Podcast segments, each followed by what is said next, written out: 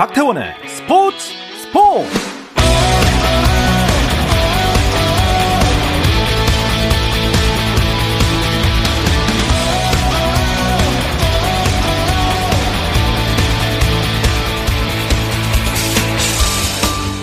스포츠가 있는 금요일 저녁 어떠신가요? 아나운서 박태훈입니다. 오늘 이슈들을 살펴보는 스포츠 타임라인으로 출발합니다.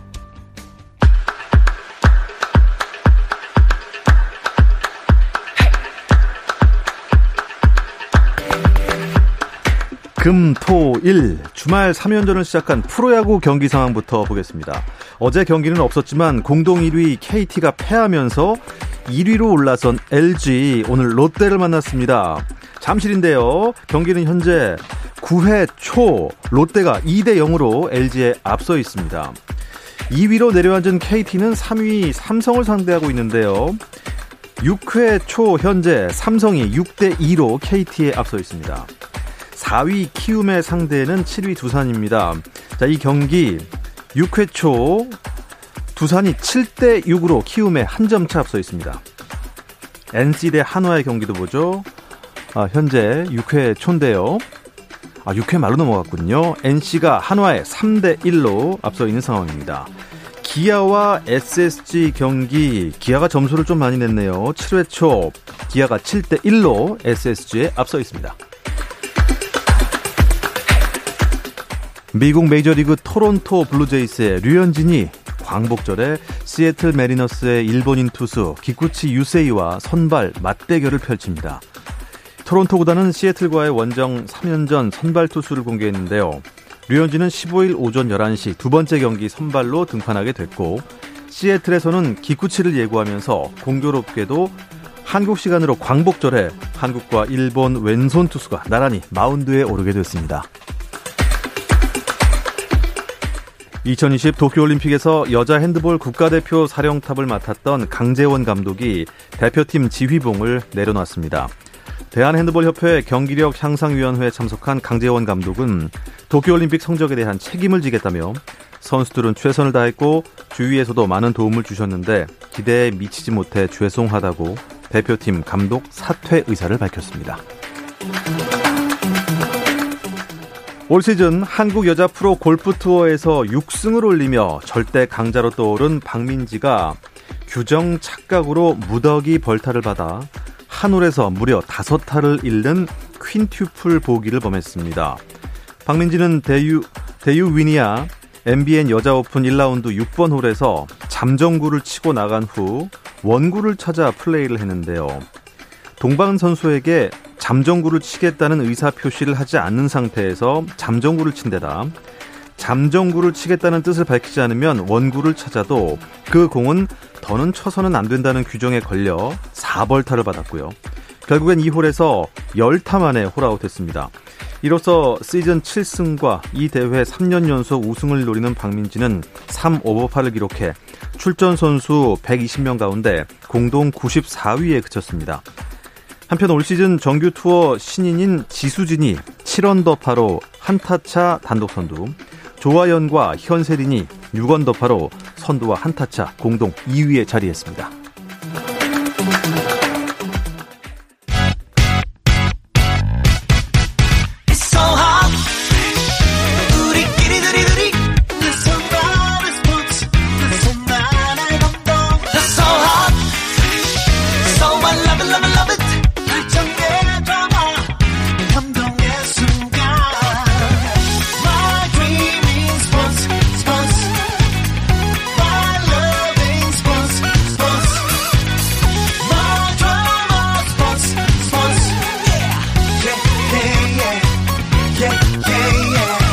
스포츠 스포츠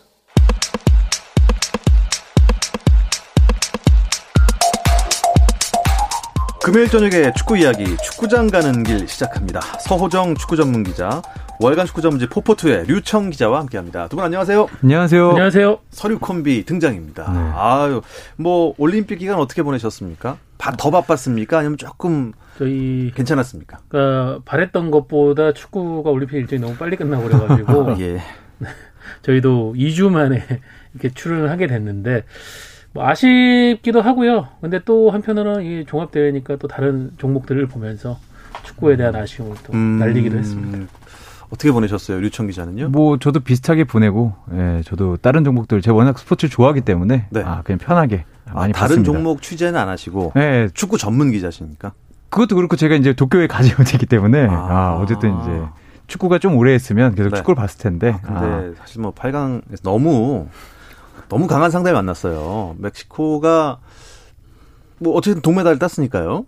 강한 상대이기도 한데 저희가 그 전에 말했습니다. 와서 멕시코한테 올림픽에선 진 적이 없다라고 했고 김학범 감독도 이제 좀 공격적으로 맞서다 보니까 음. 어 제가 최근에 기자대구에서 본 경기 중에서 가장 크게 졌고요. 크게 졌죠. 그리고 또 가장 좀 중요한 길에서 졌기 때문에 네. 아마 그거 보신 분들이 좀 많이 놀라셨을 것 같습니다. 어, 뭐 어떤 스포츠 경기나 8강전에서 질 수 있는 거예요. 그, 그 어떤 뭐 부, 브라질이 됐든 아르헨티나가 네. 됐든 네. 8강전에서 질 수는 있는데 아쉬움이 조금 남는 경기라 이거죠. 그러니까 저희가 이제 조 편성이 나왔을 때도 금메달로 가는 골든로드가 열렸다. 여러모로 우리에게 유리한 상황들이 펼쳐졌다라고 하면서 많은 기대를 하다 보니까 사실 올림픽 8강이 예전에는 쉬운 일이 아니었지만 이제는 뭔가 8강에서 끝난 거에 대한 아쉬움이 상당히 크게 남을 수밖에 없는 것 같고요. 거기다가 저희가 얘기를 드렸지만은 멕시코가 분명히 우리가 스코어만큼의 이런 전력차 그리고 그들을 상대할 수 있는 어떤 대응법 이런 걸 모르는 상태는 아니었었는데 약간 김학범 감독 스스로도 전체적인 경기를 준비하는 컨셉이나 계획이 음. 조금은 과하지 않았었나. 네. 예, 그 조별리그의 우리의 좋은 경기력에 대해서 좀 취한 부분이 있지 않았었나 음, 싶습니다. 사실 안 좋은 기억은 빨리 잊고 싶잖아요. 그래서 네. 지금 축구 경기도 한참 됐기 때문에 사실 잊어버린 분들도 계실 텐데 이렇게 저희가 억지로 다시 상기시키는 이유는 같은 실수를 반복하지 말자 뭐 약간 그런 의미입니다. 네. 저희가 일단 뭐 골은 세 골이나 넣었어요. 근데 여섯 골을 실점한 게 문제인데 그러니까 김민재 선수의 그 와일드카드 논란이 좀 아쉽게 느껴지는 건 뭐 저만 그럴까요? 어, 일단 그 자체는 저는 문제가 있었다고 봅니다, 확실히. 그, 그, 일단 뭐 여섯 골 실점을 떠나서 김민재 선수를 너무 오랫동안 잡고 있었고 불확실성을 너무 오래 끌고 갔기 때문에 아, 준비하는 기간도 상당히 어려웠었고요. 사실 박주 선수가 아, 뭐 합류하긴 했지만 선수 뭐 심리 정세로도 문제가 있었다고 보고 다만 이제 박지 선수 때문에 또 여섯 골을 내준 건 아니고 박지 선수는 확실히 이제 몫을 다했고요. 앞서 서우정 기자가 얘기, 얘기했던 것처럼 어 멕시코가 어, 물론 국가대표처럼 강하진 않지만 확실한 공격수들을 가지고 있고 음. 공을 잡았을 때는 압박하지 못했을 때 상당히 위험한 상면, 장면을 맞을 수 있는데 그 부분에 대해서 우리가 제대로 이제 압박을 하거나 아, 대처하지 못하고 너무 공격적으로 나간 바람에 아, 좀 플랜에 문제가 있었기 때문에 저는 오히려 그 부분을 좀 더 이제 많이 지적하고 싶습니다. 어쩌다가 여섯 골까지 먹었다고 생각하세요? 어, 뭐 유청 기자가 지적을 했는데 일단 멕시코 선수들 공격수들의 기량적인 측면이 분명히 좋은 게 맞습니다. 그렇다고 하면은 우리가 압박을 걸어야 될 지점이나 그 부분에 대해서 중원을 조금 더 탄탄하게 두텁게 가져가면서 밸런스를 좀 뒤쪽으로 두는 그런 방법도 가능했을 텐데 그러니까 맞불을 놓겠다라고 김학범 감독이 사실은 경기 전에도 이미 공언을 한 상태였었거든요. 맞불을 놨기 때문에 우리도 세 골을 넣었지만은 어, 대등하게 붙었을 경우에 멕시코의 경기력이 우리보다는 확실히 한 수 위다. 음. 예, 그렇기 때문에 축구라는 거는 전략이 있고 전술이라는 게 존재하는 거잖아요. 상대의 강점을 최소화시키고 우리의 약점을 가리게 하는 그런 방식이 가능한 건데 이날은 우리 우리가 우리의 강점을 한번 보여줄게라고 덤볐다가 멕시코의 강점에 완전히 당해버린 거죠. 어쨌든 뭐 세 골을 넣었지만 여섯 골을 허용했다는 것 자체가 한 골이라도 더 허용하면 지는 거 아니겠습니까? 네. 예. 이 점은 조금 짚고 넘어가서 잘 분석해서 좀 개선책을 내놨으면 좋겠습니다. 네. 어, 대한축구협회가 해야 될 이제 과제인데 네. 예, 잘 이뤄져야죠. 예. 일단 올림픽 일정은 끝났고요. 음, 우리는 또 이제 관심이 월드컵으로 쏠릴 수밖에 없습니다. 벤투 일정이 어떻습니까? 네, 일단 9월에 A매치 이제 두 경기를 했는데요. 사실 이게 어, 홈 원정이었기 때문에 사실 이 이동상으로도 좋지 않았고 특히 이제 송민 선수처럼 유럽에서 있던 선수들은 한국에 왔다가 아, 다시 시차가 더 벌어지는 유럽과 더 가까운 중동을 하면 역시차에 걸릴 상황도 있었었는데 네. 일단 이 한 경기를 레바논전 홈 경기를 원정 경기 그러니까 내년 1월 27일에 국내에서 갖기로 했던 홈 경기를 이번 9월 경기로 땡기면서요. 네. 9월에는 홈에서 두 경기를 치르게 됐습니다. 어, 어떻게 보면 엄, 엄청 다행입니까? 어, 엄청 다행이죠.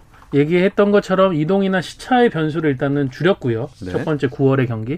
그리고 이게 일거양득인 게 사실은 1월 말 그리고 2월 초에 펼쳐지는 2연전을 국내에서 치를 경우에 과연 어디에서 경기를 해야 되나. 음. 그 추위가 가- 추위가 몰아치는 시기에 과연 그럼 선수들은 어디에서 훈련을 또 음. 정상적으로 할 아. 수 있을 것인가에 대한 고민도 했는데 그때를 오히려 기후적인 측면에서는 한국보다 나은 음. 중동 쪽에서 경기를 하게 되면서 예. 우리가 어쨌든 홈 두 번, 원정 두 번 모두 어. 이 2연전에서 조금은 더 나은 상황으로 경기를 치를 수 있게 됐습니다. 그건 뭐 레바논도 마찬가지 아닐까요? 조, 좋은 날씨에서 네. 두 경기를 연거푸 치르게 되는데 각자 이게 이제 우리가 최종 예선 그 대진표가 나왔을 때 좀 망연자실한 게 있어요.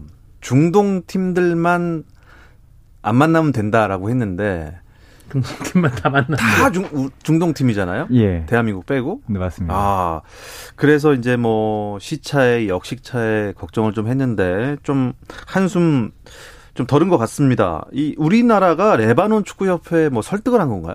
네, 일단 레바논에게도 좀 설득을 했던 것 같아요. 말한 것처럼 한국은 어, 일단 9월이 날씨가 좋고 사실 어, 1월에 냉정하게 훈련이 어렵겠지만 아마 레바논 선수들은 추위를 겪어봤어도 1월에 한국 추위 그것도 아유. 이제 중앙지방의 아유 쉽지 않죠. 예. 예. 중부지방의 추위를 못 겪어봤기 때문에 그걸 상당히 얘기를 했을 거고 사실 레바논도 홈에서 두 경기 하고 원정에서 두 경기 몰아하는 게 훨씬 낫기 때문에 아 그걸 좀 택했고 어쨌든 외교적으로 이런 성과를 거뒀다는 거는 아 올림픽 그 아쉬움과 별개로 이건 좀 축구협회가 잘한 일인 것 같습니다. 네. 어, 9월 2일 이라크전, 또 9월 7일 레바논전 이렇게 잇따라 치르고 10월에도 시리아와 홈 경기를 치르는데 네. 결국 이제 뭐 9월과 10월 홈 3연전이 된 거네요. 그렇죠. 이게 홈 3연전이 아니었어도 사실은 이라크, 레바논, 시리아 어, 포트상으로 따지면은 이제 4, 5, 6번 팀들을 상대로 우리가 반드시 3연승을 거두고 나서 이란 원정으로 가야 되는 것이 월드컵 최종 예선을 좀 순조롭게 풀기 위한 중요한 계획이었습니다. 어, 축구협회가 노력을 해서 이 앞에 경기들을 홈 원정 홈이 아니라 홈 3연전으로 만들었기 때문에 3연승을 달성해야 된다는 목표의식이 이제 더 높아졌어요. 아. 그렇게 하고 나서 이란 원정을 가게 되면은 설령 이란 원정에서 우리가 좋은 결과를 얻지 못하더라도 초반에 순위 경쟁을 조금 상위권에서 계속 이어갈 수가 있거든요. 예. 그런데 그 초반 3연전에서 만약에 우리가 한두 경기를 삐끗한 상태에서 이란 원정을 갔다. 이렇게 되면 이란 원정을 절체절명의 승부로 가져가야 되기 때문에 부담이 그렇죠. 더 커질 수가 있었는데요. 어, 예. 예, 이 부분은 우리 입장, 특히 벤투 감독 입장에서도 상당히 좀 안도할 수 있는 부분입니다. 다시 한번 살펴주시죠. 우리나라 조편성 어떻게 됩니까? 어 일단 이란, 이라크, 아랍에미리트, 레바논, 시리아와 편성됐고요. 아, 말씀하신 대로 아, 뭐 베트남도 있고 중국도 있고 일본도 있었는데 동아시아에 있는 국가들 모두 피하고 모두 중동과 편성이 됐습니다. 그렇습니다. 이 이제 우리가 9월 2일에 이라크를 만나게 되는데 이라크 지금 어떻습니까? 뭐 해볼 만 합니까? 어, 이라크가 최종 예선으로 오고 나서 바로 변수가 있었습니다. 아, 감독이 사임을 한 것인데요. 사실 이라크도 뭐 국내 사정이 좋지 않다 보니까 임금이 좀 밀려 있는 상황이었고 네. 그러다 보니까 최종 예선을 마친 직후에 코칭 스태프가 전원 사표를 냈어요. 아이고. 이 상태로는 우리가 최종 예선으로 오. 못 간다. 근데 그게 이제 수락이 돼버렸기 때문에 새로운 감독을 선임해야 됐고, 그래서 이라크가 처음에 이제 수소문했던 어, 대상이 칼로스 케이로스 전 이란 대표팀 감독입니다. 우리 한국하고는 또 약간 앙숙인 그런 감독인데, 근데 케이로스 감독도 이란과 이라크의 관계가 워낙 이 견원지간이다 보니까 그런 것들을 의식해서 아, 나는 하지 않겠다라고 했고, 그래서 대신에 찾은 이라크의 새로운 감독이 감독이. 공교롭게 네. 딕 아드보카트 감독입니다. 어, 이름이 굉장히 익숙한데요? 네, 2006년 월드컵 때 한국을 이끌었다. 맞네요. 아드보, 네. 아드보카트 감독. 예, 2005년 10월에 네. 아, 긴급하게 우리 대표팀 지휘봉을 잡고 이제 월드컵까지 이끌었던 네덜란드 출신의 또 유명한 감독이죠. 예. 예, 베- 아드보카트 감독이 전격적으로 이라크 대표팀 감독 지휘봉을 잡았고요. 그러고 나서 곧바로 대표팀 명단을 발표해서 지금 스페인 말라가로 전지훈련을 떠났습니다. 오, 좀 본격적으로 달리는 겁니까? 네. 어쨌든 딕 아드버트 아드보카트 감독이 돌아온 거는 상당한 결단이 있었을 건데 왜냐면 은퇴를 선언했었거든요. 이분 나이가 꽤 있으시지 않나요? 만 72세니까 한국 나이로 73세 혹은 73세. 73세. 예, 그러니까 엄청 오. 최고령 감독이었어요. 거기다 이번이 두 번째 은퇴 범벅 후에 네. 세 번째 복귀인 거예요. 변형 복귀. 네. 워낙 또 실력이 있으니까 네. 그렇게 또 모셨겠죠. 그리고 아무래도 말씀하신 대로 말씀드린 대로 이라크의 전임 그 코칭 스태프가 다 그만뒀기 때문에 네. 아드보카트 감독도 자신이 요구하는 조건을 많이 걸었을 것이고 아마 이 전지 훈련권도 그래서 걸었을 거예요. 그래서 아마 어. 아, 이렇게 시작 다시 돌아온 이상 아, 그대로 물러서지 않겠다 네. 이런 의지를 좀 보여주고 있는 것 같습니다. 근데 이게 우리 입장에서는 상당한 변수가 될 수 있는 게 물론 우리도 벤투 감독 체제에서 계속 연속성을 갖고 훈련하고 경기는 해왔지만은 이라크 같은 경우에는 지금 3주 가량을 스페인 그리고 터키에서 계속 전지훈련을 하면서 조직력을 만든 다음에 이제 한국으로 원정을 들어오는 거거든요. 그때 어떤 경기 감각이나 체력적 준비가 음. 물론 우리가 전력적으로는 이라크한테 밀린다고 생각은 들진 않습니다만 이게 약간 변수가 될 수 있다는 거죠. 게다가 아드보카트 감독은 2006년 월드컵 때 우리나라 지휘를 해서 한국을 좀 많이 알 거란 말이죠. 네. 근데 뭐, 뭐 그때 한국이랑 지금 한국은 많이 달라지긴 했지만. 어, 그때 이제 가장 어린 선수 축에 속했던 2호 예전에 이제 미드필더 맡은 러시아 무대에 있었던 2호 선수가 지금 울산현대에서 코칭 네, 코치를 어, 하고 있죠. 네, 코치를 하고 있기 때문에 아마 이제 거의 모를 건데 아. 다만 한국 축구를 어떻게 상대해야 되는지는 네. 확실하게 알고 있을 겁니다. 그 특징과 장점에 대해서는 예. 장단점에 대해서는 이제 어떤 다른 감독보다는 파악을 잘 하고 있는 부분이 있겠습니다. 그렇군요. 아, 참 아드보카트 감독 예전에 인기가 꽤 많았던 걸로 기억이 됩니다. 심지어 뭐 귀화시키자. 그래서 이름을 뭐 안복환 감독으로 뭐 그걸 기억하고 계시는군요. 저 옛날 사람이라서 그렇습니다. 네. 라떼는 그랬습니다. 그때는 이제 외국인 감독 코치들 이름을 한국어로 바꾸는 게 유행했어요. 예, 예. 공가방 그쵸, 뭐 코치도 있었어요. 희동구 감독, 히딩크 감독을 조봉래 감독도 있었어요. 예. 자, 어쨌든 뭐 다음 달에는 올림픽의 아쉬움을 벤투호가 좀 확 풀어주 풀어줄 수 있기를 바랍니다. 우리가 올림픽에 집중하는 동안에도 K리그 후반기 일정을 이어가고 있었는데요. K리그 이야기 잠시 쉬었다 와서 나누겠습니다. 당신의 팀이 가장 빛나는 순간 스포츠 스포츠 박태원 아나운서와 함께 합니다. 불타는 금요일 밤의 축구 이야기. 축구장 가는 길 듣고 계십니다. 월간 축구 전문지 포포트의 류천 기자, 서호정 축구 전문 기자와 함께하고 있습니다. 애칭은 네, 서류 콤비죠. 올림픽 기간 동안에 K리그가 어, 마냥 쉬지 않았어요. 그렇죠? 네, 일단 A매치 주간과 HM 조별리그 기간에 거의 두 달 쉬었거든요. 그래서 재개가 됐고요. K리그에 이제 23라운드까지 경기를 했고 수년, 수년된 경기도 사이사이 치르면서 거의 뭐 일주일에 두 경기씩은 아, 볼 수 있었습니다. 네. 어, K리그 1은 코로나19 좀 변수가 있지 않았습니까? 모든 팀이 다 같은 경기 수를 소화하지 않았어요. 이렇게 보니까요. 21경기, 뭐 23경기 다 다른데. 일단 중간 점검 차원에서 현재 팀 순위 한번 짚어 주시죠. 네, 지금 선두는 홍명보 감독이 이끌고 있는 울산현대가 44점으로 앞서 있고요. 2위 전북은 39점입니다. 여기서 두 팀이 5점 차이라고 해가지고 울산이 많이 앞서 있구나라고 생각되지만 말씀해주신 대로 지금 코로나 변수로 인해서 각 팀들의 경기 수가 들쭉날쭉합니다. 네. 전북이 두 경기를 덜 치는 상황에서 지금 5점 뒤져 있기 때문에 네. 사실상 비슷한 지금 음. 네, 페이스로 가고 있다 이렇게 보시면 되겠고 전반기에 울산과 전북을 위협했던 수원과 대구는 후반기에 좀 시작한 뒤에 삐끗하면서 지금 승점 34점으로 나란히 3, 4위 쳐져 있습니다. 돌풍을 일으키는 팀은 지금 수원 FC인데요. 오. 5위에 올라 있어요. 강등 후보 중 한 팀이라고 많이 제일 꼽았었는데 밑에, 제일 밑에 있지 않았나요? 저희 만났을 때. 네, 지금 final A 진입을 꿈꿀 수 있는 5위에 있고 예. 6위 포항, 7위 인천. 인천도 상당히 많이 순위를 올렸죠. 그리고 8위 제주, 강, 9위 강원, 10위 서울이고요. 11위는 성남, 그리고 12위는 광주인데요. 지금 광주가 어, 서울 성남보다도 두 경기를 더 많이 했음에도 지금 승점 차가 5점, 3점 음. 이렇게 벌어져 있어요. 지금 아, 많이 졌나 봐요. 네, 많이 위험한 상황입니다. 순위를 보니까 일단 울산과 전북 양강 체제는 확실해진 것 같아요.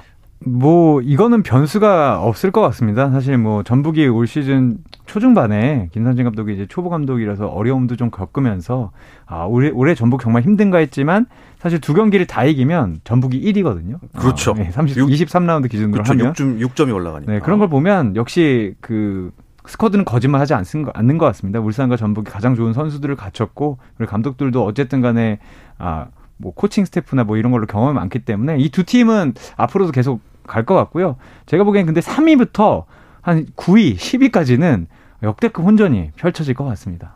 점수를 보니까 34점이 3위예요. 그리고 10위가 24점이에요. 이거는 10점 차는 서너 경기면 뒤집어지는 거 아닙니까? 네. 게다가 12 서울도 두 경기를 덜 치렀기 때문에 음. 두 경기를 다 이긴다고 생각을 해보면 사실은 4점 차로 좁혀지니까. 그렇군요. 네. 혼전 상황이긴 하지만 아까도 말씀드렸다시피 수원 FC가 강등 위기에 있을 뻔했어요. 제일 밑에 광주 수원 FC가 왔다 갔다 했었는데 갑자기 어느 순간 이렇게 5위까지 올라갔습니까? 네, 시즌 초반에 어, 수원 FC가 좀 오심으로 곤혹을 겪을 때 수원시 축구협회에서 잠재적 강등 라이벌인 광주, 뭐 인천과의 경기에서 오심이 발생한 것을 좌시할 수 없다라고 표현해서 잠재적 강등 라이벌 이렇게 이제 많이들 언급이 됐었는데, 근데 수원 FC가 이제는 강등을 크게 걱정하지 않을 위치까지 올라왔습니다. 음. 지금 최근 다섯 경기에서 4승 1무입니다. 야. 엄청난 상승세고 특히 예. 외국인 공격수 라스의 활약이 대단하고요. 근데 수원 FC 못지않은 게 지금 인천입니다. 인천 같은 경우도 한 경기 경기 수가 한 경기 적은데 최근 네 경기에서 3승 1무. 후반기에 지금 두 팀이 완전히 돌풍을 일으키고 있습니다. 그래서 두 팀의 돌풍의 그런 분위기가 울산, 전북 이런 팀들마저도 꺾었거든요. 어, 네. 분위기가 상당합니다. 지금. 인천은 원래 그런 팀으로 유명했잖아요. 찬바람이 불어야 이제 발동이 걸린다. 시동이 걸린다. 네. 근데 조성환 감독이 찬바람을 많이 세게 했는지 봄부터 아, 활- 활활 타오르기 시작해서요.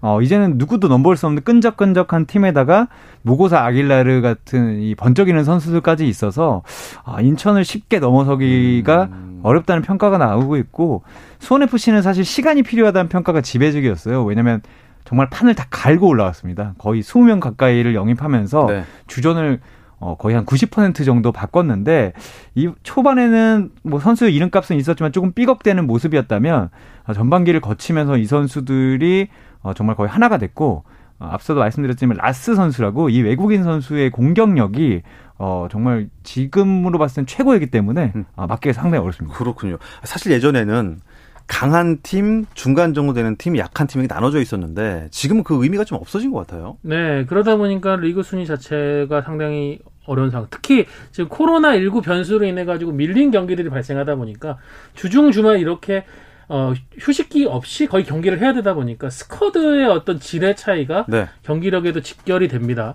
거기다 수원 FC와 인천 같은 경우 여름 이적 시장을 상당히 자신들의 약점을 잘 보강한 음. 대표적인 팀들이에요. 네. 그러다 보니까 후반기 들어서는 완전히 지금 상승세를 타고요. 그러니까 뭐 시험 문제로 치면 변별력이 좀 떨어진다고 할 수도 있지만 이런 팀들이 좀 이렇게 좁으면 좁을수록 보는 팬들은 더 박진감 넘치는 거 아닙니까? 어, 그래서 강등 경쟁이 원래 치열하다고, 아, 재밌다고 하잖아요. 보는 입장에서는. 네. 근데 이번엔 강등 경쟁이 아니라 중상위권에서 이런 혈투가 벌어지고 있어서 예. 팬들은 정말 재밌을 것 같습니다. 그렇습니다. 자, 그렇다면 후반기 K리그 1 관전 포인트 몇 가지만 짚어주시죠. 역시 돌아온 선수들의 활약 가장 기대가 되는 거고요. 저희가 방송 서두에 올림픽에 대한 아쉬움을 좀 얘기를 했지만은 그래도 올림픽에서 또 활약이 돋보였던 선수들이 있습니다. 대표적인 경, 어, 선수들이 울산현대의 이 동경, 이동준 두 선수인데 아. 두 선수는 지금 올림픽 끝나고 소속팀 복귀하고 나서도 홀홀 날고 있어요. 와, 거기다 뭐. 원두재, 서령우 이런 선수들도 네. 지금 좋은 활약을 해주고 있고요. 건창훈 선수도 지금 수원 삼성으로 복귀를 했죠. 그러면서 좋은 활약 해주고 있고 전북도 송민규, 문선민 뭐 한 선수는 이제 이적 시장에서 영입을 했고 한 선수는 군대 제대를 하고 돌아왔는데 이 두 선수의 영입 효과가 완전히 지금 팀에게 엔진이 되고 있습니다. 아, 이런 게 재밌는 거예요. 돌아온 선수들의 활약 네. 그리고 이게 뭐 어떻게 보면 용병술이죠, 용병술. 그야말로 선수들 이제 뭐 실력 차는 그렇게 많이 나는 것 같지는 않아요. 그 팀에 어떻게 좀 조화롭게 녹아드느냐 이것도 중요할 것 같은데 유천 기자가 보는 또 후반기 K리그1 관전 포인트가 있다면 저는, 어, 앞서도 말씀드린 역대급 6위 싸움이 벌어질 것 같습니다. 6위, 네. 왜냐면 6위, 이제 잠깐만 6위 스- 다시 한번 보죠. 6위. 네. 아 이게 뭐 6위에서 자유로운 팀이 없어요. 네. 그러니까 지금 스플릿 라운드가 이제 33라운드에서 갈리게 되는데, 네. 아, 상위 6위 안에 들면 파이널 A로 가서 우승과 ACL 무대를 노릴 수 있는데 아, 7위부터 10위까지는 강등을 결- 걱정해야 됩니다. 그렇기 때문에 이 시기가 되면 항상 이 중위권 팀들이 혼전을 벌였는데 말씀드린 대로 제가 볼 때는 지금 3위부터 오히려 12위까지 누구도 6위를 누릴 수 있는 상황이기 때문에 아마 이번에는 정말 누구도 발을 뻗지 못하고 아... 어, 좀 아쉬워 조금 걱정하면서 이 시기를 좀 맞이하고 있을 것 같습니다. 좋습니다. 자 이번 주말 예정돼 있는 경기 누구와 누가 어떻게 붙습니까? 네, 토요일에 벌어지는 세 경기는 일단 강원 대구와 네, 강원 대구, 네. 제주, 울산, 수원, 성남 이렇게 세 경기가 열리고요. 그다음에 일요일에는 전북과 서울, 포항과 수원 FC, 광주와 인천의 대결이 기다리고 있습니다. 이야. 이제는 순위를 알고 대충 전력을 아니까 이게 어떤 경기가 될지 대충 보여요, 이제. 어, 토요일에는 어떤 경기 좀 보면 좋을까요? 저는 수원과 성남 경기가 수원과 가장 그 기대가 됩니다. 뭐, 이두 팀들은 사실 K리그 최고 명문이라고 해도 과언이 아닌, 물론 이제 성남 1화 시절도 포함해야 되긴 하지만 우승컵이 상당히 많은 팀들인데 네. 아, 지금 어려움을 좀 겪고 있습니다. 수원 같은 경우에는 3위지만 최근 5경기에서 경기에서 이제 승리가 없고요. 성남은 아, 코로나19 때문에 3경기를 쉬고 어, 지난 경기 이겼지만 거의 120일 만에 승리를 거두면서 어, 주전 선수들이 부상당하는 위험도 있었기 때문에 어, 이번에 서로를 넘지 못하면 또 다시 어려운 늦여름을 맞을 수 있을 것 같습니다. 아 그렇군요. 일요일 경기 보니까 1위 전북과 좀 하위에 처져 있는 서울의 경기가 있는데 아, 서울이 언제 이렇게 됐습니까? 어, 서울이 근데 하위권에 있지만은 최근 세 경기에서는 2승 1무로 살아나는 분위기입니다. 여름 이적 시장에 보강한 선수들이 이제 힘을 발휘하고 있고 부상에서 돌아온 뭐 고요한 선수들도 활약을 해주고 있고요. 그래서 제가 또 일요일 경기 중에 역시 전북과 서울의 맞대결이 가장 눈길을 끄는데 특히 이 경기에는 어떤 한국 축구 지금 미드필더의 뭐 현, 과거, 과거라고 하긴 좀 그렇네요. 음. 현재와 미래라고 할 수 있는 기성용 선수, 백승호 선수 이 두 선수가 지금 미드필드 삼선 쪽에서 깊이 배치된 플레이메이커 역할을 해주고 있는데 이 정면 대결 상당히 어, 관전 포인트로 삼을 수 있을 것 같습니다. 자, 끝으로 류청 기자가 주말에 이 경기는 절대 놓치면 안 됩니다. 어떤 경기 있을까요? 어, 저는 포항과 수원 FC 과연 누가 용광로인가? 아. 아, 포항은 용광로를 가지고 있지만 아, 지금 불길이 많이 죽었고요. 수원 FC는 지금 가장 뜨거운 네. 팀이기 때문에 이 두 팀의 경기도 상당히 재밌을 것 같습니다. 여기가 6위 결정전에 상당한 또 파장을 아. 일으킬 수 있는 네, 중요한. 자, 이 경기 8월 15일 광복절 오후 7시에 펼쳐집니다. 아, 놓치지 말고 꼭 챙겨보시기 바랍니다. 네, 이야기를 끝으로 금요일 저녁 축구 이야기 축구장 가는 길 아쉽지만 여기서 마무리하도록 하겠습니다. 서호정 축구 전문 기자, 월간 축구 전문지 포포트의 류청 기자 두 분과 함께했습니다. 고맙습니다. 감사합니다. 감사합니다.